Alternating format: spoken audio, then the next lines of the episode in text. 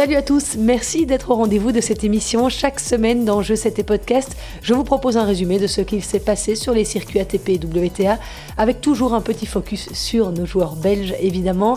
La semaine passée, le magnifique Monte Carlo Country Club était le centre de toutes les attentions pour le troisième Masters 1000 de la saison.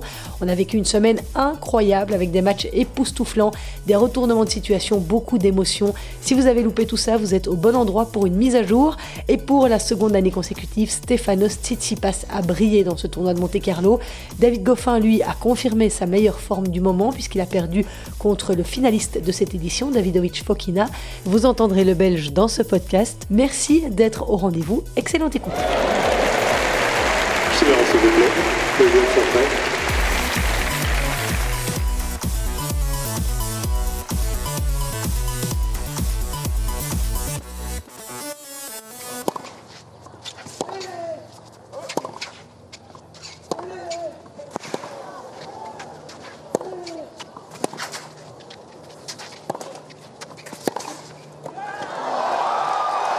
It's just wide. And it is mission accomplished in Monte Carlo.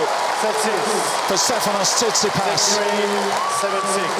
Il n'avait pas réellement pu savourer sa victoire l'an dernier puisque le tournoi s'était déroulé à huis clos. Stefanos Tsitsipas avait donc à cœur de pouvoir soulever à nouveau le prestigieux trophée à Monte Carlo face à un public venu en masse cette année. You know, I've, I've had the um, I've had the chance to win it last year, um, of course without a crowd, and um, I can I can say this one hasn't. I don't think I've experienced a more special event uh, so far in my career. Uh, this place uh, holds a special place in my heart. For those that don't know, this is uh, my first event I ever attended as a six-year-old child, kid. Um, and not in a million years I would have thought that I would be in the position I am today. It's, uh, it is remarkable. Oui, naturellement beaucoup d'émotions dans la voix du grec qui rappelle au public que cet événement de Monte Carlo est le premier auquel il a assisté quand il était enfant, à 6 ans, et que jamais il n'avait imaginé qu'il puisse être sur cette estrade un jour. En finale, le grec cinquième mondial s'est imposé 6-3, 7-6 face à l'invité surprise de ce Masters 1000, Alejandro Davidovic Fokina, 46e à l'ATP et déjà quart de finaliste l'année passée, mais il avait dû abandonner blessé face à Tsitsipas justement. Dans cette finale dimanche, il a eu un peu de mal à se mettre en route, le grec, dans les premiers jeux.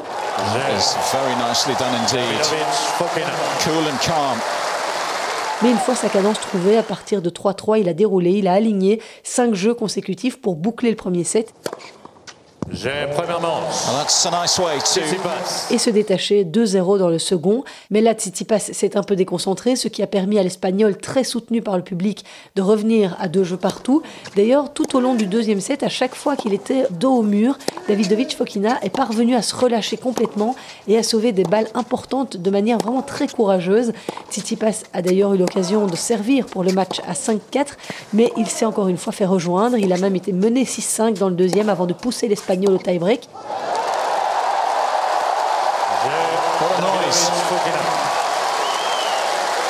To recognize the breakback. Et là, Davidovic Fokina s'est un peu effondré, tie-break à sens unique, 7 points à 3.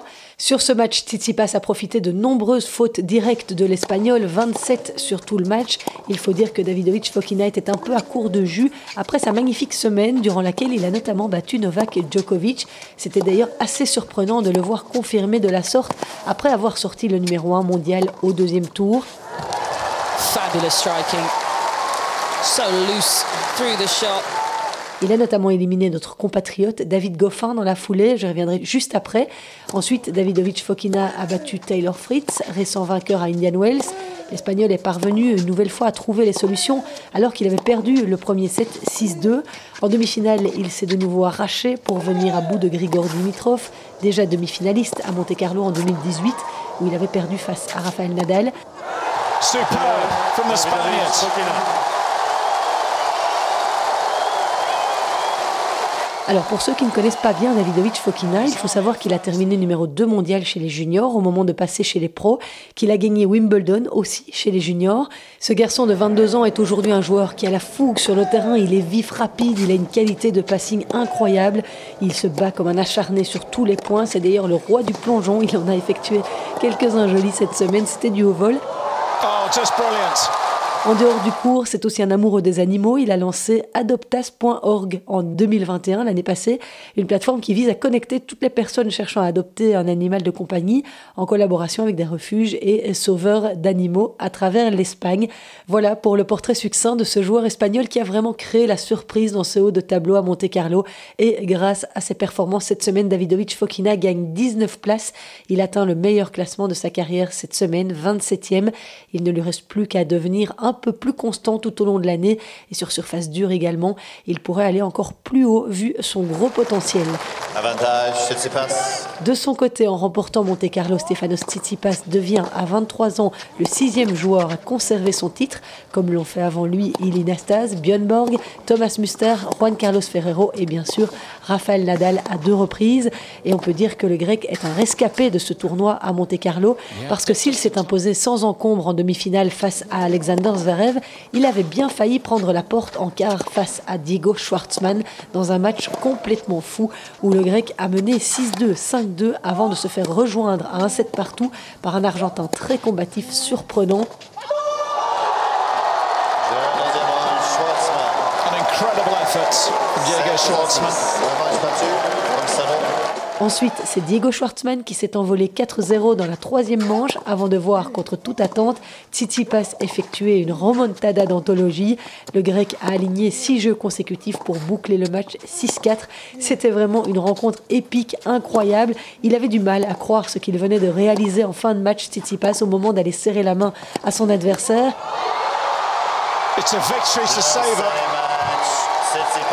For Stefanos Tsitsipas, the defending champion. Somehow he's scrambled into the semi-finals. 6-2. Where do we start in summarising that? Et ce n'était pas le seul quart de finale savoureux, les quatre l'ont été. Je vous partage cette statistique donnée hier sur Eurosport par mon confrère Bertrand Milliard. Ce n'était plus arrivé depuis 1974 que les quatre quarts de finale se disputent en 3 sets. Ils ont duré un total de 10h42. À vendredi, c'était vraiment la journée à ne pas manquer, c'est sûr. Émotion intense, sommet de niveau tennistique, qualité de jeu, c'était grandiose. Comme quoi, même sans les stars, Djokovic, Nadal, Federer, le tennis peut aussi être passionnant. Donc, outre Tsitsipas Schwartzmann, il y a eu aussi Davidovic Fokina euh, Fritz, Dimitrov Urkax, le Polonais qui a servi pour le match à 5-4 dans le troisième set avant de s'incliner. Et puis ce Sinner Zverev, ce match complètement dingue, épique, qui a duré plus de 3 heures avec aussi pas mal de rebondissements. Et au terme du suspense, la victoire d'Alexander Zverev 5-7, 6-3, 7-6. Alexander Zverev comes through a Monte Carlo marathon. Pour parler du reste du tournoi, eh bien, on va commencer par David Goffin, qui a été assez convaincant dans ce Masters 1000. Il arrivait plein de confiance après son titre au Maroc la semaine précédente. Il a d'abord sorti avec autorité le jeune tchèque Yeri Leeka, 6-4, 6-3. Et puis, il s'est imposé face à Dan Evans, 7-6, 6-2, qui certes n'est pas dans sa meilleure forme, mais bon, c'était une victoire importante face au 37e joueur mondial. Et là, en huitième de finale, eh bien, David Goffin a buté contre ce diable de Davidovic Fokina, 4-6, 1-6. Il a livré ses impressions sur son état de forme au micro de l'ATP pendant le tournoi. Je me sens bien, donc euh, je profite de chaque match. Euh, C'est vrai que ces derniers temps, je ne me suis pas senti comme ça, donc je profite d'être bien, je profite d'être, de savourer chaque victoire.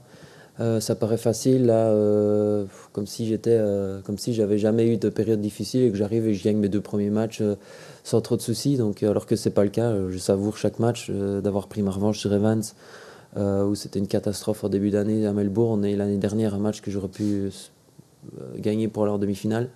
Là, je prends ma revanche en, en 2-7, donc euh, je savoure ce moment-là et c'est pas parce que d'un coup je suis en confiance et que je rejoue bien que faut tout de suite s'emballer. Donc j'essaye de rester les pieds sur terre et continuer à faire ce que je fais bien pour le moment. Le fait d'avoir passé sur d'être passé sur terre battue aussi m'a redonné un petit coup de boost de confiance en mon jeu et et le fait d'avoir gagné deux trois victoires euh, difficiles face à Pablo Andújar, euh, Carbales Baena, Coria, tous ceux des joueurs de terriens sur terre battue à Marrakech, bah, ça m'a donné beaucoup de confiance. Et, euh, tout de suite, euh, ça se met en place. Je suis beaucoup plus serein, je suis beaucoup plus confiant. Euh, le timing dans mes frappes est meilleur. Donc, euh, c'était plus euh, l'approche des dernières semaines qui était bien meilleure. Et, euh, j'étais persuadé que ça allait venir. C'est pour ça que m'être accroché ces derniers temps, ben, ça valait le coup pour, pour se sentir comme je me sens aujourd'hui et, et je suis super fier de mon parcours. Et face à Davidovic Fokina, David Goffin s'est montré un peu fébrile sur son service durant toute la rencontre avec seulement 36% de première balle et trois doubles fautes.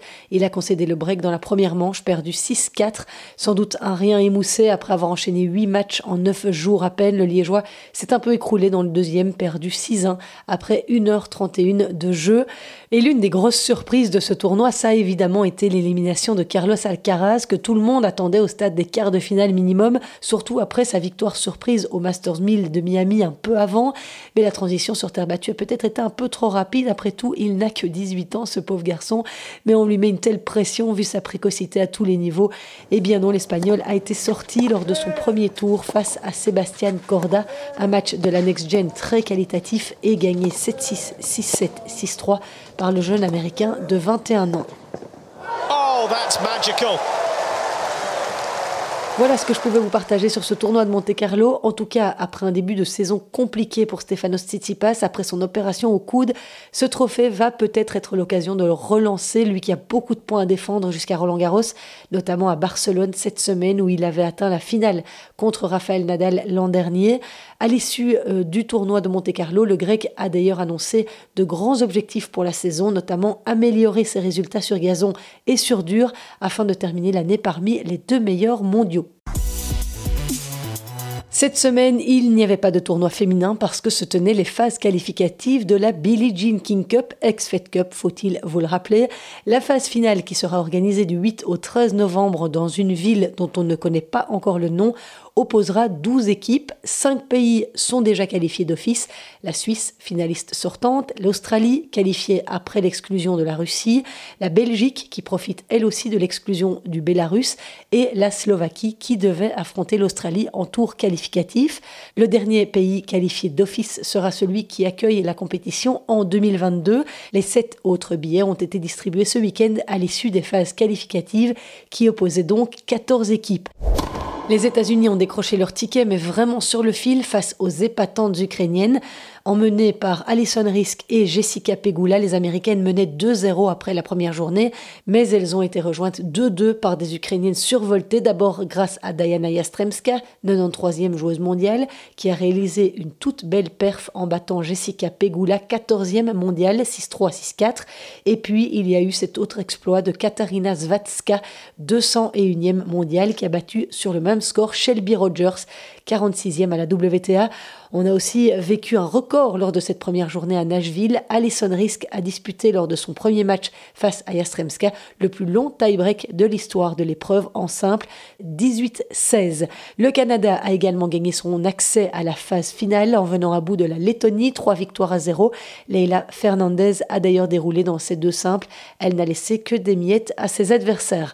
Grosse surprise du côté de la Sardaigne sur surface dure où l'Italie a sorti la France. Alizé Cornet a perdu de justesse son premier match face à Yasmine Paolini, 7-6 au troisième, et elle a avoué, la Française, que cette défaite était un peu impardonnable, puisqu'elle avait déjà battu cette joueuse deux fois par le passé, mais surtout parce qu'elle a eu des balles de match dans un long jeu à 5-4 avant d'être finalement poussée au tie-break qu'elle a perdu. Elle a avoué qu'elle aurait peut-être dû fracasser une raquette pour que ça la détende. Elle le fera la prochaine fois. Océane Dodin a ensuite été balayée 6-1-6-2 par la numéro 1 italienne Camilla Giorgi, 30e mondiale, qui a aussi offert le point du 3-0 en battant 6-2-6-0 Harmonitan, préférée à Alizé Cornet dans le troisième simple. Une victoire qui, on l'imagine, doit faire mal aux Françaises. Le Kazakhstan a sorti l'Allemagne 3-0 sur terre battue. Le troisième point a été marqué par Elena Rybakina, victorieuse d'Angélique Kerber 4-6, 6-3, 7-5. La numéro 1 allemande qui avait aussi perdu sa première rencontre face à Yulia Putintseva. L'Espagne est allée sévèrement battre les Pays-Bas sur la terre battue néerlandaise 0-4. C'est Sarah Soribes Tormo qui a apporté le troisième point de la qualification en battant Arangsa russe 6-0, 6-4. Match beaucoup plus équilibré à Prague entre la Tchéquie et la Grande-Bretagne. Les Tchèques se sont imposés 3-2 au bout du suspense après la victoire 6-1-7-5 de Karolina Mukova et Marketa Vondruzova face à Harit Dart et Cathy Swan dans le double. Les sept équipes battues ce week-end disputeront un barrage les 11 et 12 novembre pour se maintenir dans l'élite. Pour les 12 pays qualifiés, ils seront répartis en quatre groupes de 3 et les vainqueurs se qualifieront pour les demi-finales. Cette semaine, il y aura quatre tournois sur terre battue à suivre, les ATP 500 de Barcelone et 250 de Belgrade, et chez les filles, le WTA 500 de Stuttgart et le WTA 250 d'Istanbul. On commence par l'ATP 250 de Belgrade, où Novak Djokovic sera évidemment le héros local. David Goffin, seul belge présent en Serbie, est d'ailleurs dans sa partie de tableau, et il aura un premier tour difficile puisqu'il a hérité d'un autre Serbe, Filip Krajinovic, 45e joueur mondial. Le Liégeois qui s'est refait une place dans le top 50 au 49e rang, mène 4 à 2 dans ses confrontations avec le Serbe de 30 ans. Goffin a d'ailleurs remporté ses deux derniers duels face à Krajinovic l'an dernier à Doha et en 2020 à l'US Open. Il a aussi remporté ses deux rencontres sur terre battue contre le Serbe. Il a l'avantage donc psychologique, mais ce sera un premier tour piège. En cas de victoire, David Goffin affrontera soit le Portugais Joao Souza, soit le Brésilien Thiago Montero. Plus au sud, il y aura évidemment l'ATP 500 de Barcelone avec Stefanos Tsitsipas comme tête de série numéro 1 et Casper Ruud numéro 2. Félix Auger-Aliassime, Diego Schwartzmann et Carlos Alcaraz font partie du tableau. Alejandro Davidovich Fokina a lui en revanche déclaré forfait, trop fatigué après tous les efforts consentis à Monte Carlo. À noter que la paire belge Sander Gillet et Joran Vliegen a pu disputer le tableau final du double à Barcelone. Le duo a été repêché comme lucky loser suite à un forfait dans le tableau final. Les Belges se sont malheureusement inclinés ce lundi face à Neil Skupski et Wesley Kuloff. Une défaite 3-6, 6-7, 9-11 au super tie-break. Chez les femmes, deux rendez-vous au programme cette semaine, le WTA 500 de Stuttgart et le tournoi WTA 250 d'Istanbul, sur terre battue aussi. Arrêtons-nous d'abord en Turquie, dans le tournoi qui compte trois Belges et où Elise Mertens est tête de série numéro 1. Elle jouera mardi contre Rebecca Peterson au premier tour. Grete Minen, elle, affrontera Gilles Techman, 37e mondial, un sacré défi. Et Alison Van Oudvank, quant à elle, devait jouer contre Schmidlova, mais la Slovaque a déclaré forfait. Donc Alison jouera contre contre l'Australienne Tomljanovic. La tête de série numéro 2 de ce tournoi d'Istanbul est Sorana Sirstea. Et malheureusement, Isaline Bonaventure ne disputera pas ce tournoi. Elle a été éliminée au premier tour des qualifs. La 200e joueuse mondiale s'est inclinée en 2-7, 4-6, 6-7 contre la grecque Despina Papa Michael. En double, Kimberley Zimmerman est inscrite aux côtés de la polonaise Katarzyna Peter. Au WTA 500 de Stuttgart, on retrouvera toutes les meilleures joueuses du top 20. La numéro 1 mondial, Iga Swiatek et Paola Badoza sont respectivement tête de série numéro 1 et 2.